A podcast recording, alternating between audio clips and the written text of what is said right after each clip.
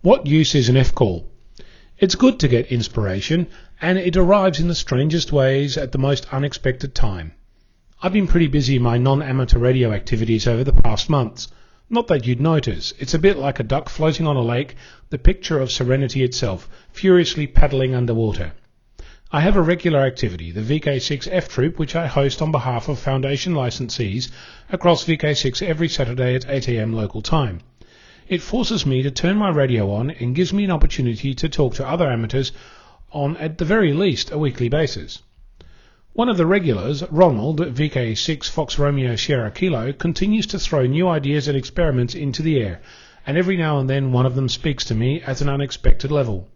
Ronald reported listening and attempted to talk to overflying satellites and the International Space Station with a rubber ducky antenna, which gave me an unexpected thrill.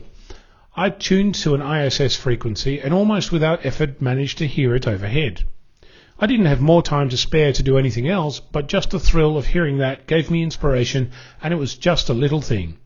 So if you've done something, heard something, learned something, tell another amateur about it. Not to brag, though that's always fun, just to inspire the next experiment when it seems hard to see the wood for the trees. So, whom have you inspired lately? I'm Onno, VK6 Fox Lima Alpha Bravo.